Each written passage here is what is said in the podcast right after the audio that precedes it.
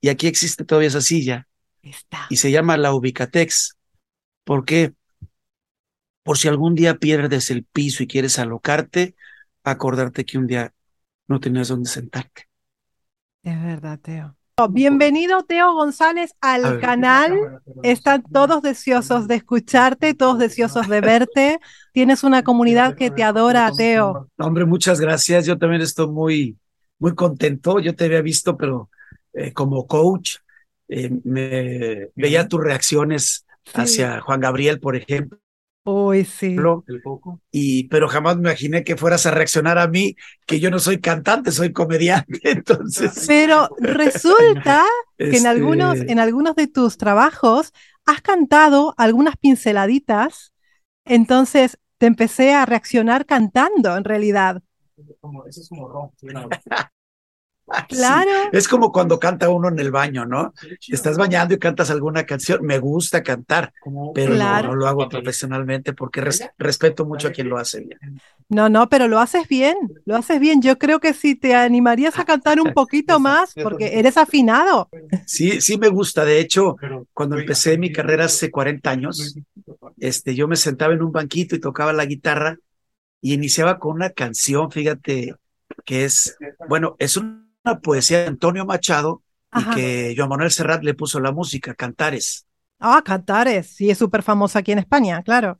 Yo, yo empezaba, no, y acá también es muy famosa. Sí, sí, Y sí, este, de hecho, mis primeros filósofos de vida fueron Joan Manuel Serrat, Alberto Cortés y Facundo Cabral. Wow. Anda, qué, qué buen gusto tienes. ¿No? Pregúntale a mi esposa. Qué bueno, Teo. Mira, te cuento, resulta que la entrevista la armó la comunidad. La comunidad quiere saber cosas y me han mandado todas las preguntas para que yo te haga hoy.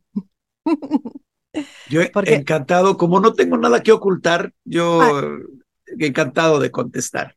Perfecto, mira, quieren saber, ¿de dónde te salen tantas ideas? Fíjate que desde niño era yo el chistoso de la escuela, el chistoso del equipo de fútbol, de la cuadra, de las fiestas, porque siempre le veía la parte cómica a, a lo cotidiano. Claro. Y este, pero yo no sabía que podía hacerlo profesionalmente. Esto, toda mi vida me la pasé divagando con los amigos y todo, porque mi idea era otra. Y mi objetivo era ser jugador profesional de fútbol. Y, y este, que lo logré. Y mientras llegaba la oportunidad, pues yo hacía comedia por todos lados. Y Ahí yo creo que Dios me vio tan tonto que dijo, deja hacerlo chistoso para que se ayude. Ay, Dios mío. O sea que un día dijiste, me la juego, voy a por la comedia. Y dejaste todo. Fíjate, fue muy bien curioso porque lo empecé a combinar. Yo eh, eh, jugando en el equipo de primera división, en los viajes, en las concentraciones, todos los jugadores me decían, Teo, ¿por qué no lo haces profesionalmente? Les decía yo, porque no tengo la experiencia, no sé cómo hacerlo. Con ustedes yo me animo porque sé que están esperándome. Pero si yo salgo a un escenario y la gente no me conoce, me voy a asustar mucho, le voy a poner nervioso y a lo mejor no voy a hacerlo. Ay. Y un día ellos, mis compañeros, me subieron a un escenario y me fue extraordinariamente bien. Y el dueño del lugar me ofreció trabajo. Yo originalmente le dije que no, que le agradecía, pero que no me interesaba. Y como a los cuatro días llegó y me dijo, Teo, el grupo musical que va a estar en la noche en el show no va a ir y necesito quien entretenga a mi, a mi público. ¿Por qué no vas y te pago? Vas jueves, viernes, sábado y domingo y te doy 10 mil pesos. ¡Oh! Era bastante dinero. Bastante. Le dije, y le dije, sí, sí voy. Entonces fui a trabajar, me fue muy bien el primer día. Y me pregunta, dice, oye, ¿quieres que te pague todo junto el domingo o te doy tus 10 mil pesos ahorita? ¡Ah!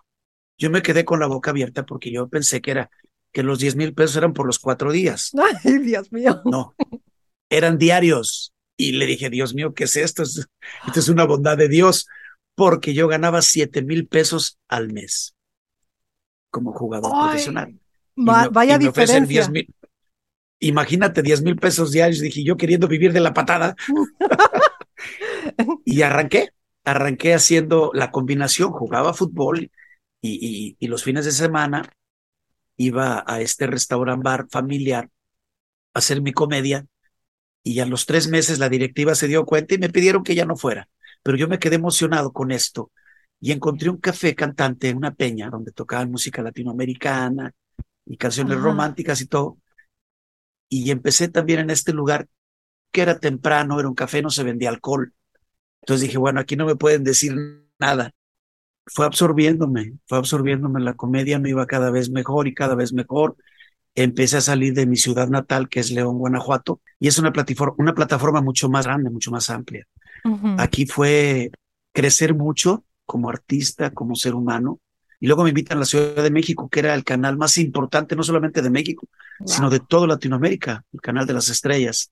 Y ahí me cambió la vida. Fue un boom internacional. Y empecé a ir a Venezuela, empecé a ir a Colombia. Vídeos que yo, yo te reacciono son de, son de esa época que tú me cuentas. Sí, de Colombia hace 24 años que hice eh, esos programas y este y lógicamente la, la comedia va evolucionando y aunque sigo contando ese tipo de chistes siempre con un tono familiar, alguna vez he contado chistes un poquito más fuertes por petición, pero luego que me veo digo, no, yo ese no soy yo, yo soy como más familiar. Más, más suavecito. Un humor más suave. Sí. ¿Cómo fue tu niñez? Quieren saber. Mira, Ceci, mi niñez fue muy bonita, pero a la vez también trágica.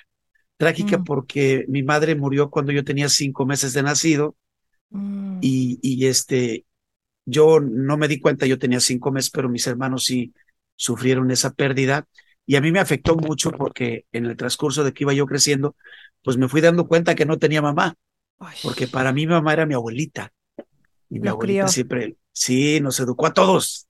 Nos agarró a los siete hermanos y a mi papá también. Dijo, vente tú también. Y todos vivíamos en casa con ella. madre Y ella este, nos enseñó a trabajar porque eh, en casa se vendía birria, que es un platillo típico mexicano hecho a base de, de cabras, de chivos, Ah. pues, como les decimos, o de borrego.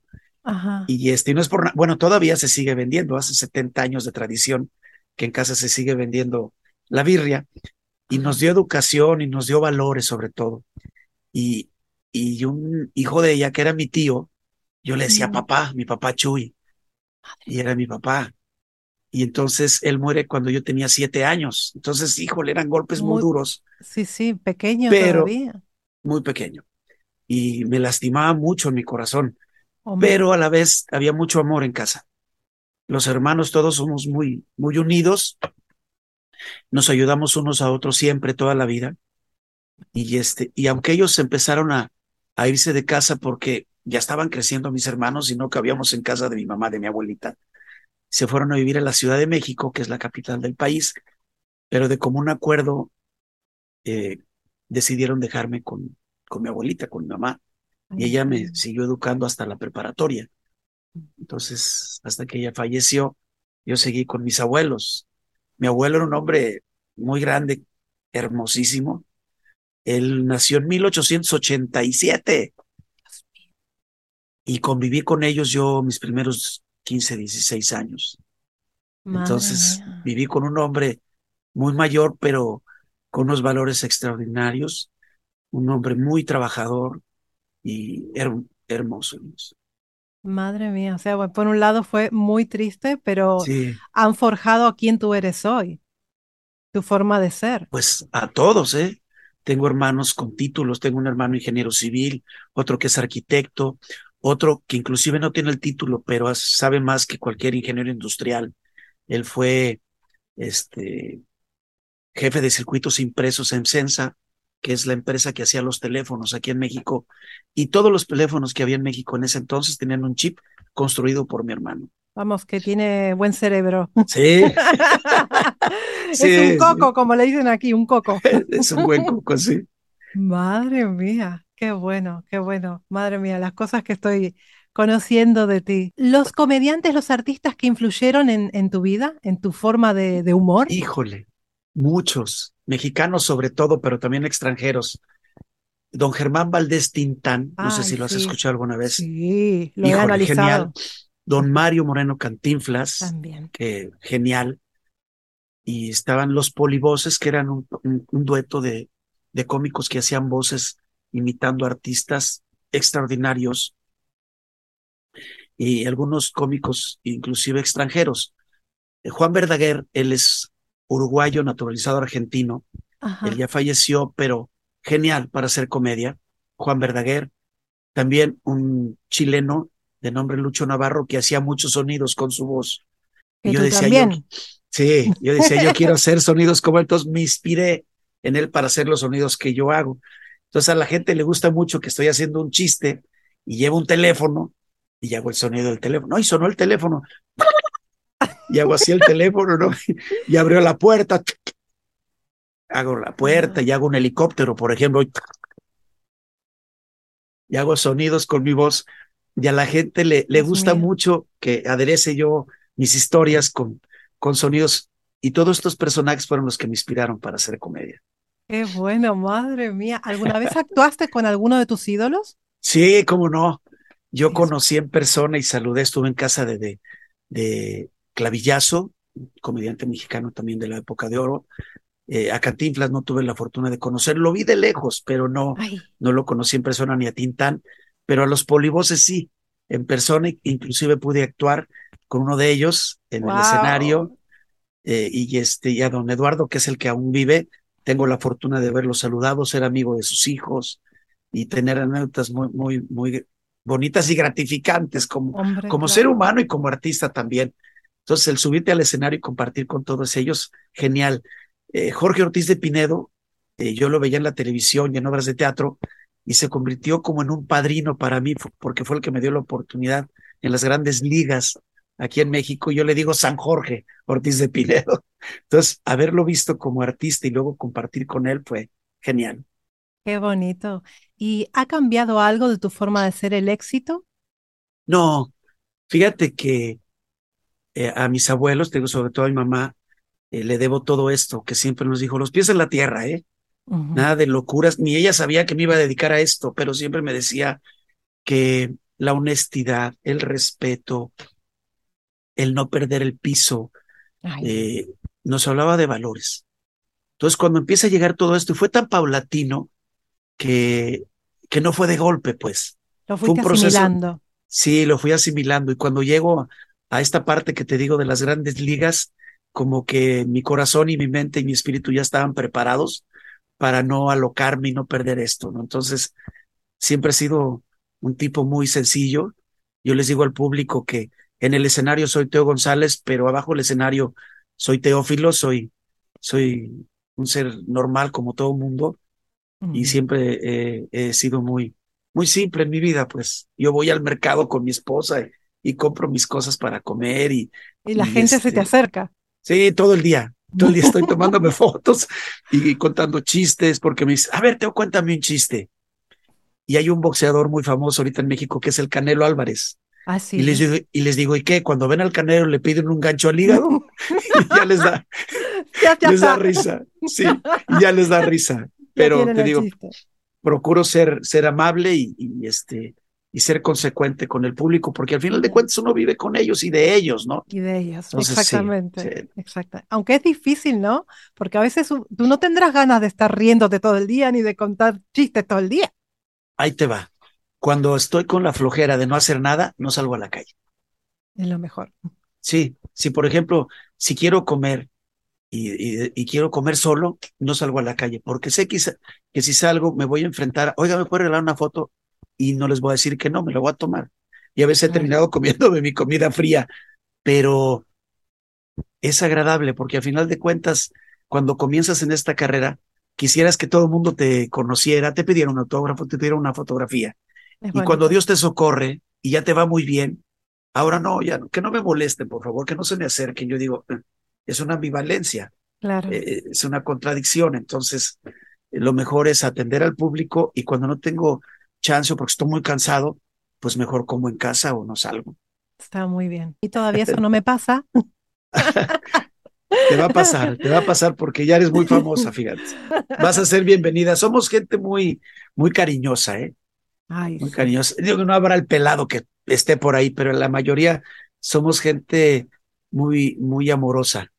Yo recibo mucho cariño, mucho, mucho cariño. Madre mía, es que me han abierto las puertas, me tratan tan bien, es que vamos, no, no puedo decir nada bueno. malo yo del pueblo mexicano. Muy bien, muy bien, muy bien. Muchas gracias, muchas gracias. He tenido la fortuna de ir a muchos países, entre ellos España, eh, de viaje, no, no a trabajar, pero lo curioso es que estando ahí me suben al escenario y yo me subo. Yo pago porque me alquilen. Entonces, he estado en Barcelona, me he aventado un palomazo, como le decimos, he estado en Madrid y, y he estado en el- varias ciudades de España donde me ceden el micrófono y yo me hago un speech ahí de algunos minutos Dios y me ha ido fabuloso. Yo una vez estuve en Colombia con Magín, que él es barcelonés, y este, y cuando fui a Barcelona no me tocó conocerlo allá, pero el público que me iba viendo y me iba conociendo me decía, oiga, usted tiene que venir acá a hacer una gira. Le digo, ya ¿Cómo llegará un día, ya, lleg- ya llegará un día. No lo he hecho, pero bueno, ojalá se dé. Ojalá Qué se bueno. dé. Bueno, si vienes para aquí, yo la primera en ir, ¿eh? Ah, bueno, muchas gracias, muchas gracias. Ahí estaré. Te avisaré. Preguntan, hombre, Dime. gracias. Preguntan si alguna vez te has quedado en blanco haciendo un monólogo. ¿Te has olvidado? No, Nunca. no, porque no. Yo de repente, si me llego a perder, porque hay, hay en mi mente algo muy raro, fíjate. Yo estoy haciendo una rutina y como está, me está yendo bien, yo digo, ok, ¿qué tengo que hacer para que supere lo que estoy haciendo en este momento? Mm, Mientras estoy contando el chiste, Tu mi mente, co- como que en mi cabeza hay otra, o- otra mente a la que se está ocupando de eso. Y de repente hay otra tercer mente que me dice, Teo, ya se está acabando el chiste, regrésate. Entonces cierro esta window, cierro la segunda y me regreso. Ay, Dios Y mío. alguna vez me ha pasado que eh, no es que me quede en blanco, sino que me pierdo un poquito y le digo al público, ¿en qué me quedé? Ay, y la gente, y la gente me dice, y ya continúo y todo, pero que me quede en blanco sin hacer nada, no. Siempre estoy con la habilidad de jugar con algo para que la gente se ría. Madre mía. ¿Sigues escribiendo chistes, monólogos hasta el día sí. de hoy? Hasta el día de hoy. De hecho, yo mañana tengo la fiesta de fin de año. Cuéntanos, cuéntanos eso. Sí, fíjate que es un evento que tengo 19 años haciéndolo y este, con un rotundo éxito. Y gracias a Dios esta no es la excepción. Parece que ya estamos este, por llenar el lugar. Es el evento más grande en todo, en todo el país. Eh, normalmente se hacían eventos de 600, 700, 800 personas o, o, o mil, o mil cuando mucho. Y este evento lo hemos hecho para 1800 o, mil, o 2000 personas, donde hay cena para todos, donde hay música para bailar y aparte el show. Y siempre tengo a alguien invitado. Esta vez me va a acompañar una tocaya tuya, se llama Ceci Casanova, que además Vaya. canta padrísimo, canta muy Uy. bien y hace una comedia extraordinaria porque nos está pegando a los hombres, nos tira mucho, pero en el fondo quiere uno. Entonces, es muy simpática. Algún día tienes la oportunidad. Ceci Casanova Ay, la voy a chequear, la voy a chequear. can- y canta muy bien. Ceci con doble S y Y, Casanova. Ceci Ah, qué Casanova. Qué No se te bien. va a olvidar porque es tocaya tuya. Hombre, no, y, y imposible. y este es muy, muy divertida, canta muy bien. La vas a analizar como comediante y como, como, Como cantante. cantante. Sí, sí, sí. y sí, sí. este, y me acaban de avisar que vamos muy bien, parece que va a ser sold out, vamos a tener lleno total. Y yo sigo Es- emocionándome año con año, ¿no? Porque tener eh, la respuesta del público. Y este, como te decía, sigo escribiendo. Ahorita estoy haciendo algo que ya lo probé y, y vi que gustó. Entonces lo probé y lo comprobé de que es bueno y voy a hablar sobre eso este fin de año, sobre las posadas, el fin de año, los nacimientos que hacemos, la piñata, los cánticos navideños, todo lo que provoca la Navidad que te sube de peso porque comemos extraordinariamente bien Hasta y luego- morir. y luego queremos ponernos a dieta y nos cuesta trabajo. Entonces, toda esta rutina, eso sobre, sobre el fin de año, sobre las posadas y sobre los propósitos de año nuevo. O sea, trabajas sobre lo cotidiano. De lo cotidiano Sí. haces el chiste. Es correcto. Sí. Es que en la, la misma vida. Eh, Es que la vida es, es comedia. Sí, Inclusive de lo trágico. En México tenemos mucho la costumbre de reírnos de nuestras propias tragedias y hacemos chistes de los que nos pasan. Entonces, dicen que la fórmula de tragedia más tiempo igual a comedia. Ya cuando Mira. pasa mucho tiempo puedes tocar el tema sin herir susceptibilidades, que no es mi estilo tampoco de estar eh, con la tragedia, pero, pero sí que los mexicanos somos así, tenemos humor negro y tenemos formas de, de hacer chistes sobre el tema. Por ejemplo, el día 2 de noviembre, que es el Día de Muertos, Sí. en México lo celebramos de una manera espectacular y de una forma muy bonita. Y, y se, se hizo una rutina sobre el tema también, ¿no?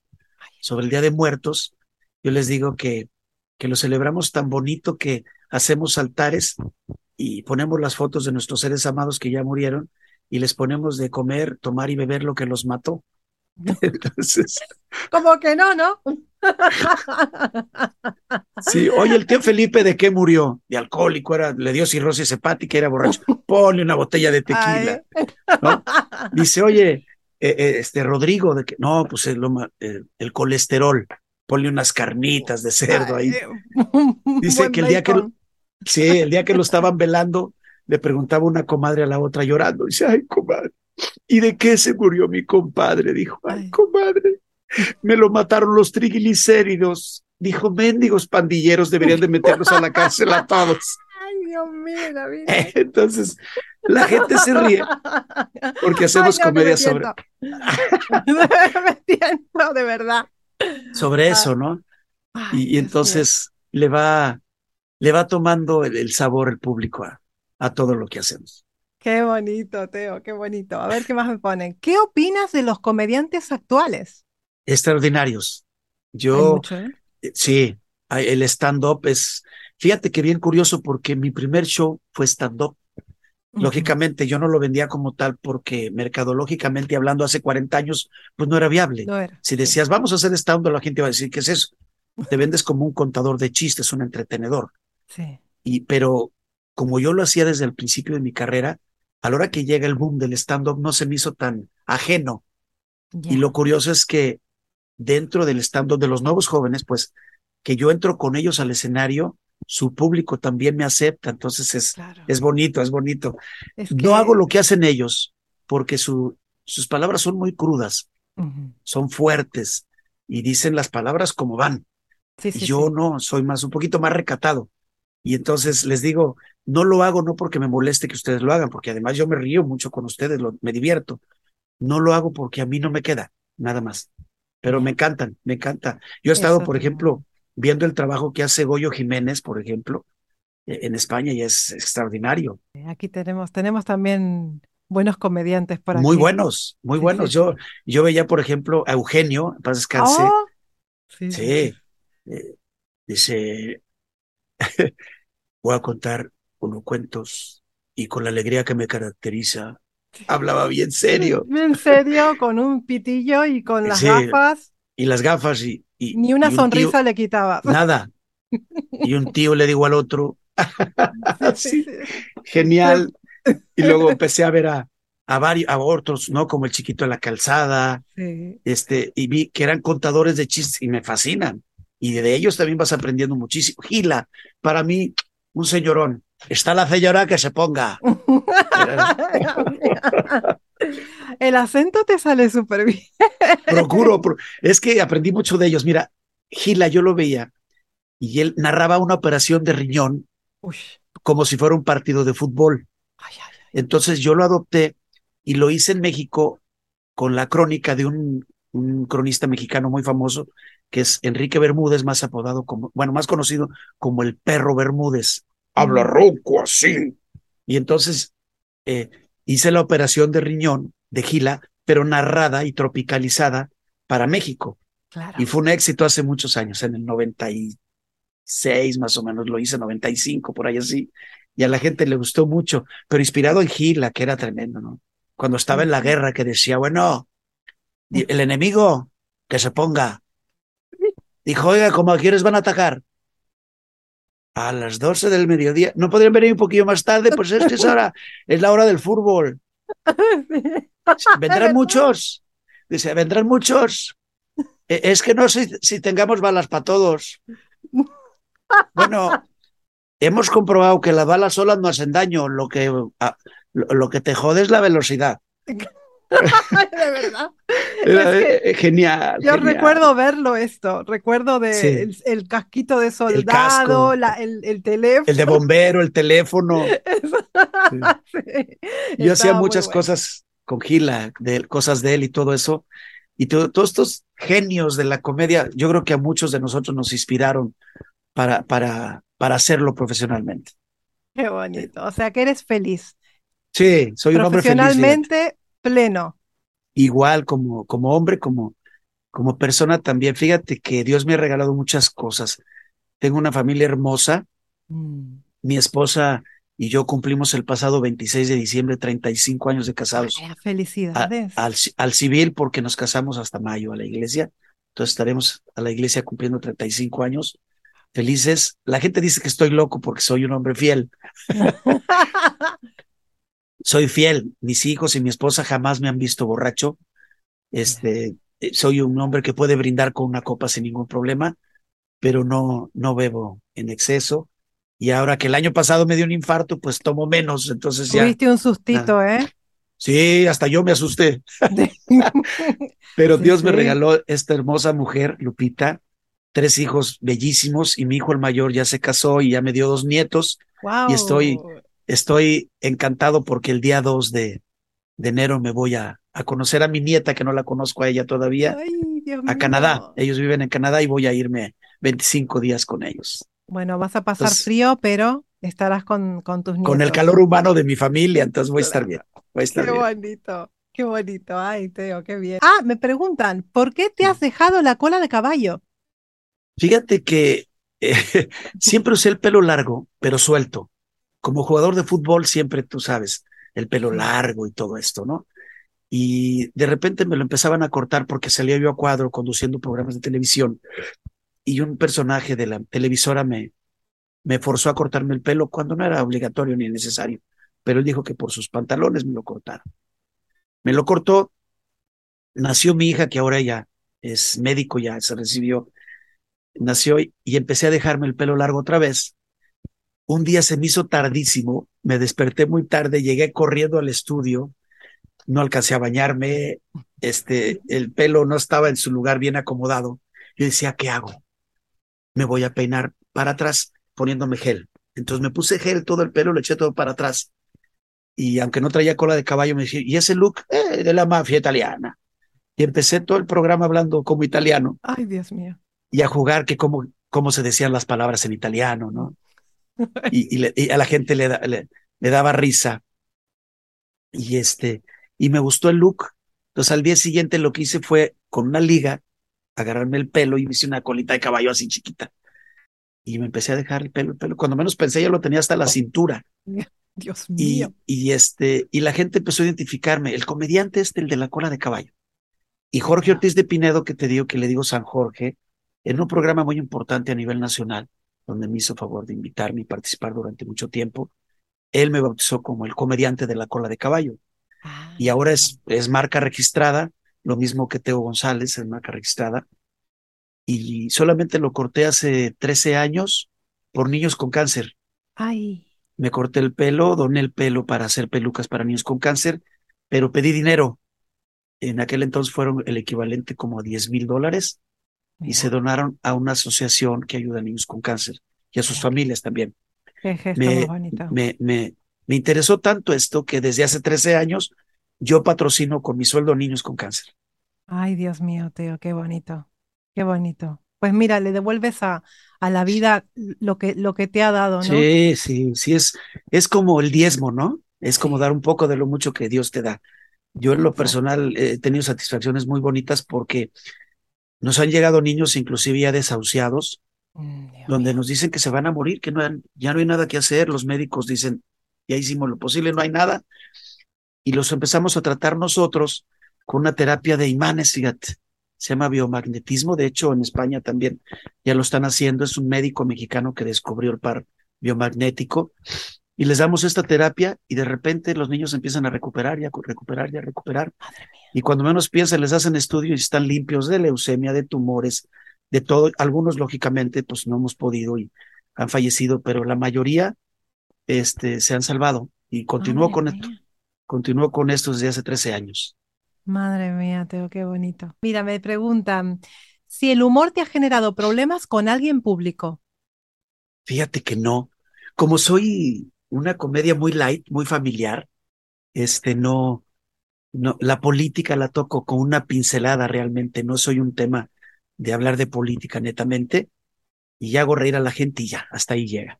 Ya. Y, y cuando ridiculizo es a mis personajes o a mi persona, nunca al público, jamás. Sí, que hay, Este- hay humoristas que hacen esto de ridiculizar Sí, sí, al público. a alguien presente, ¿no? Sí. Y yo no, yo ridiculizo a, a Teo González. Eh, por ejemplo, cuento un chiste de un gangoso y ese gangoso no tiene nombre ni apellido. Ya. Es, es, es Teo González haciendo un gangoso X y, y siempre si- sin la intención de, de molestar o ofender a alguien. Ya, ya, ya. Entonces- Lo que pasa es que ahora, hoy en día, hay que, hay que ir con, con la Sí. sociedad de cristal. Hay Está- que. las- mira, le dicen la, la generación de cristal. ex- eso Yo les digo la generación de mazapán. Mazapán es un dulce muy mexicano hecho a base de cacahuate que lo tocas y se rompe, que sabe riquísimo, sabe Ah, muy rico. Sí, aquí lo tenemos también. Ah, ok. sabe riquísimo. Yo les digo la generación de mazapán. Fíjate, eh, es muy curioso porque normalmente quien te reclama ni siquiera es o pertenece a esta comunidad que, que ellos están defendiendo. Ya. Entonces yo digo, por, por favor, yo, yo conto, por ejemplo, chistes de gays. Y yo he estado en la comunidad y me aplauden y se ríen. Es que es ¿Saben qué es? humor. Es humor nada más, ¿no? Y no se molestan. Y hay gente que me reclama, es que debes de respetar a la comunidad. Le digo, la comunidad se está riendo. O sea, no. Mira, hay un chiste muy famoso mío que te vi reaccionar a él, el chavo fresa que va a misa, Qué bueno. que él describe como lo vio él. Y este, yo hubo gente católica, yo soy católico, que llegó a reclamarme, le digo, "Oye, espérame, tengo amigos que son sacerdotes, obispos, inclusive hasta el cardenal, riéndose y aplaudiendo el chiste. ¿Por qué tú, que no tienes ningún título de ese tipo, me reclamas?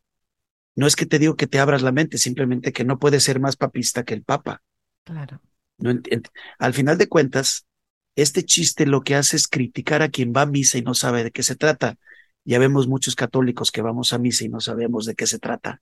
También. Entonces he tenido la, la, la fortuna o la oportunidad de poder explicarles y de repente sí dejarlos a- así porque no saben de qué se trata la misa, la Sí, inclusive. Entonces ya como que aceptaron todo esto y ya lo puedo contar sin ningún problema. Pero al principio sí me ocasionaba ciertas discusiones, pero ya la gente fue entendiendo que es comedia. Entonces yo es lo que hago ahora, ¿no? Perdón, si cuento chistes sobre la comunidad lésbico gay, yo les digo que es al final de cuentas es un chiste y hay personas que son pertenecen a esa comunidad y no se ofenden, se ríen, se le pasan bien. Hay que tomarlo como es. Es, es humor. Nada más, está. nada más. Pues sí. me ha pasado que a mí me reclaman por estar reaccionando a este tipo de chistes. Digo, pero a ver, es humor, si no, ¿de qué nos vamos a Claro. reír? Claro, claro, es, es, es este, sin la intención de ofender. Mira, Ay, hay, hay unos eh, eh, eh, paisanos tuyos españoles, bueno, ellos son gallegos, viven en México, ya me puse en contacto con ellos Aldara, también. Aldara y Alex. Aldara y Alex, Aldara Sí, y Alex. sí, sí, sí, Llevaron a sus papás a reaccionar a chistes de gallegos y se ríen. Entonces me Son puse en contacto con él y digo, ¿sabes qué?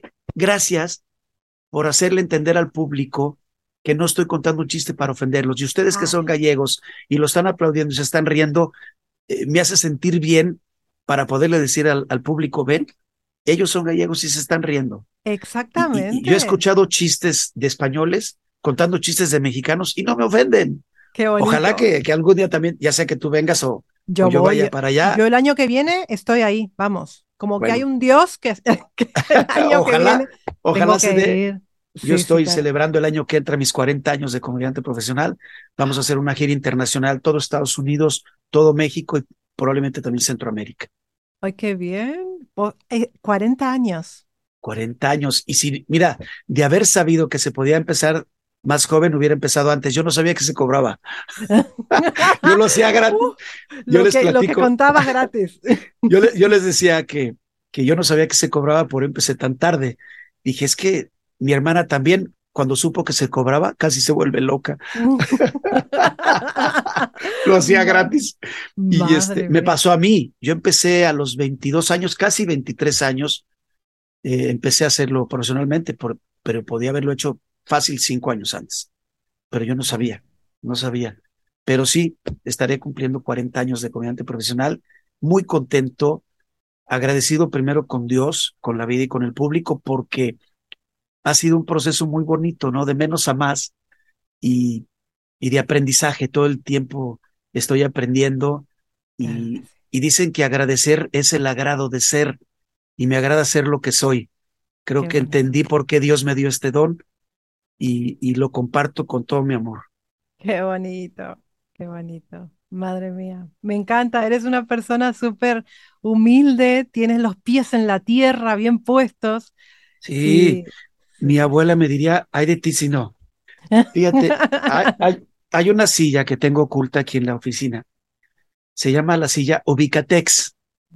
La Ubicatex como para que te ubiques. sí. Te la platico rápido la anécdota. Sí, sí. Pasamos por un proceso muy difícil, mi esposa y yo, por un accidente en carretera y nos quedamos en la ruina. Ella tuvo fractura de columna. Uno de mis bebés se salió por el vidrio de atrás. Gracias a Dios eh, quedó bien. El mayorcito tenía, iba a cumplir dos años a los dos días. El carro le cayó encima, le tronó una pierna, lo tuvimos que operar. Bueno, nos quedamos en la ruina total. Y conseguí yo una casa sin muebles. Y nos fuimos a vivir a esa casa sin muebles. Pusimos dos colchones en el suelo y dormíamos en el suelo mientras empezábamos el proceso de levantarnos. No había mesa para comer, ni había sillas donde sentarse. Y llevando a los niños a la escuela, Lupita, mi esposa, me dice, Teo, en un bote de basura vi una silla y se ve que está buena. Dije, Hombre, pues ahorita, ahorita de regreso la recogemos. La recogimos, el asiento estaba roto, se lo quité, fui a la televisora donde yo trabajaba y a mis amigos de carpintería y de todo esto, le pedí que si me regalaran un pedacito de madera para hacer el asiento, me lo regalaron, un pedacito de doble espuma para hacer el cojín, tela para este para tapizarla. tapizarla. Y le dije, dame un pedacito más para el respaldo, que es un cojincito así. Sí, me dio un pedacito más. Lupita hizo una almohadita, la metimos, lo cosimos. Y aquí existe todavía esa silla Está. y se llama la Ubicatex. ¿Por qué? Por si algún día pierdes el piso y quieres alocarte, acordarte que un día no tenías dónde sentarte. Es verdad, Teo. Qué bonita, qué bonita. Bueno, una, una historia terrible, pero una vez más es lo que te hace ser como, como eres hoy. Eh, la persona que eres hoy, todas esas cosas, esas vivencias.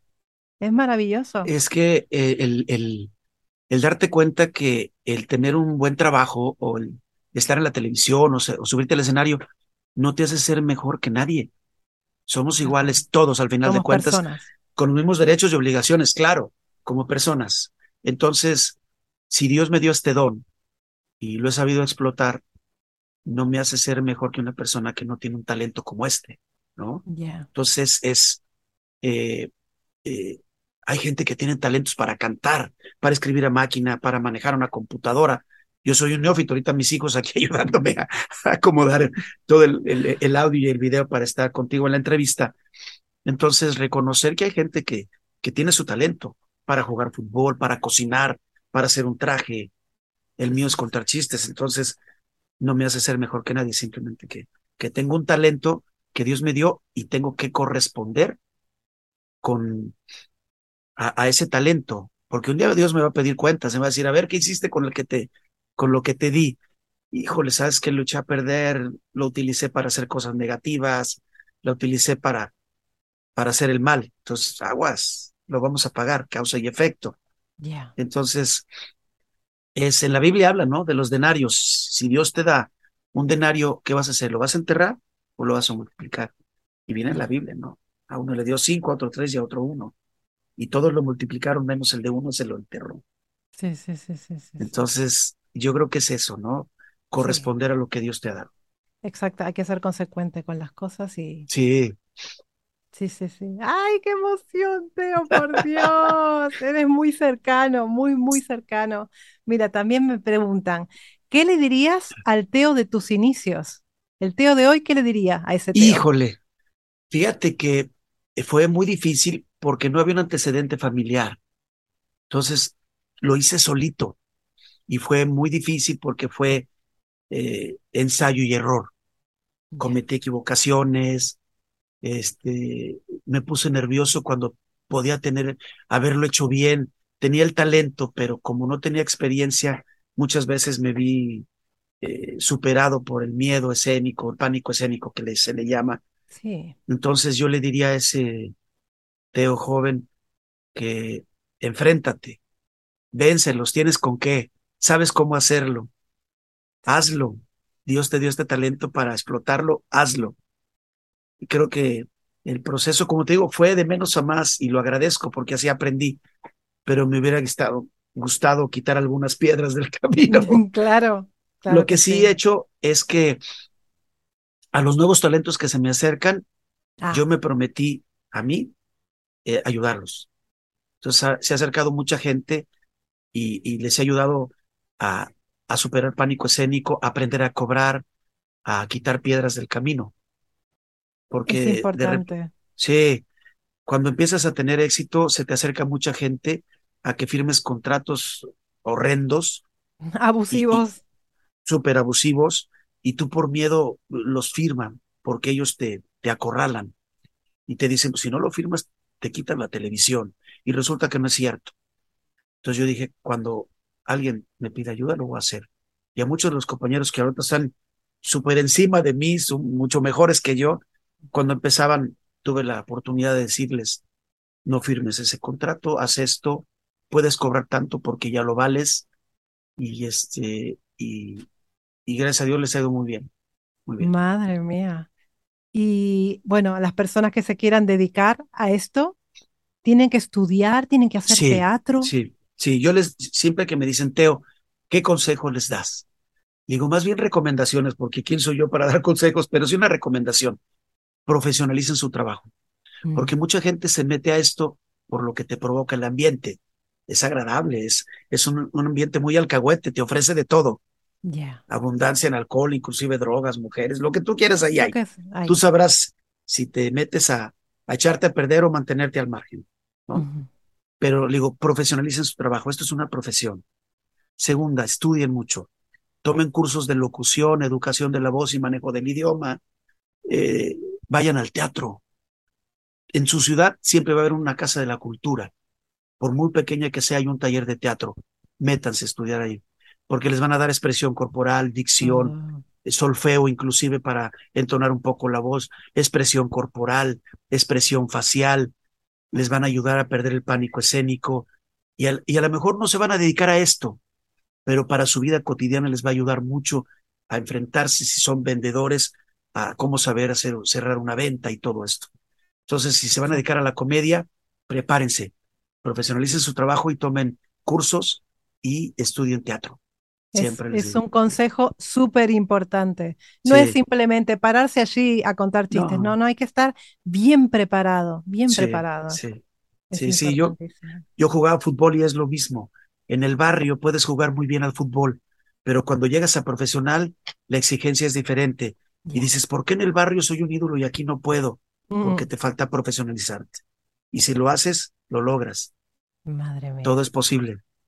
Teo, ¿qué opinas del boom que estás pegando en las redes a través de los reactores?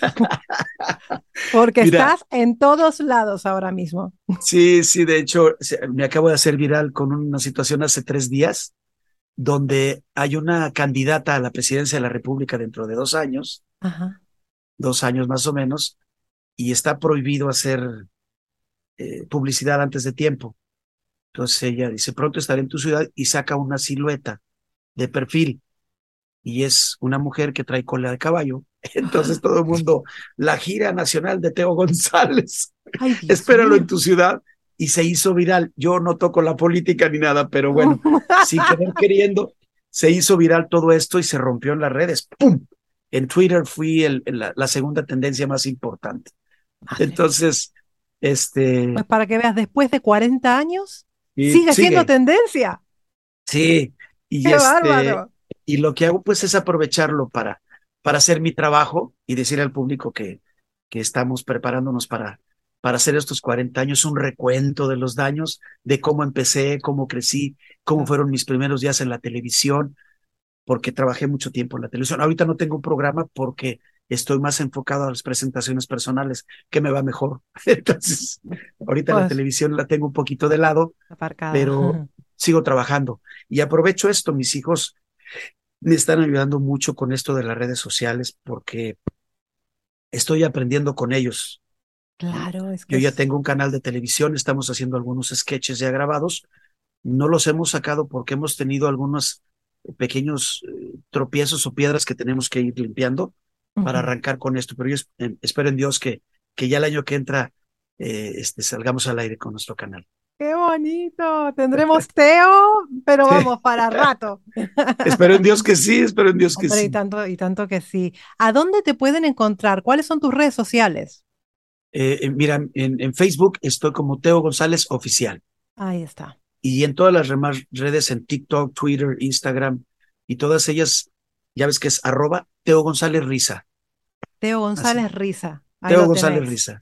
Qué bonito. Ahí se van a enterar de todo, de las nuevas cosas que estamos haciendo, de, de las nuevas rutinas que estamos preparando, pues para que la gente al final de cuentas no se quede con que, ah, es que ya lo vi, porque hay gente que me ve una vez y dice, es que ya lo vi, es que no es lo mismo, todo No, no, cambia, no. todo va evolucionando y, y este, y, y tengo que adaptarme a, a- a los, a los nuevos ritmos de, de, de comedia también. Claro que sí. Va todo avanzando. Todo, todo Sí. va avanzando. Sí, Teo, te voy a agradecer muchísimo. No te voy a robar más tiempo, que No, sé que estás súper liado, ya preparado para Sí. mañana. sí, estamos todavía y trabajamos como hasta las dos y media de la mañana. Esto lo levantamos un poquito tarde, pero vamos a seguir trabajando para que sea un éxito el día de mañana, esperando en Dios que, como todos los años ha sido, 19 años haciendo esto, y, y este, ya terminando creo que voy a relajar. Ay, Unas Ya. vacaciones. sí, ve- 25 días de vacaciones me voy, Uf, ay, con los nietos a, a- con a los pleno. nietos, a pleno, a todo lo que da. Qué bonito. Teo, muchísimas gracias. Te deseo que tengas un Ceci. 2023 espectacular. No, lo siguiente. Muchas gracias, de verdad. Gracias por darme la oportunidad de estar contigo y con todos tus seguidores. Eh, me gusta mucho decir que, que Dios te bendice, porque siempre decimos Dios te bendiga, y eso es a futuro. Es Me gusta verdad. más en presente. Dios te bendice, Y tanto. porque, porque bendecir es bien decir, hablar bien de, que Dios hable bien de ti. Muchas gracias, Teo. Un besito muy grande para ti, para toda tu preciosa familia que tienes. Tienes las puertas abiertas de, de mi canal para cuando quieras y Muchas espero gracias. verte en persona en cualquier momento de estos. Verte. Un día de esto se va a ver, se va a dar, vas a ver. Y tanto que sí. Gracias, Teo. Un Muchas beso muy gracias. grande. Chao. Feliz año. Bye.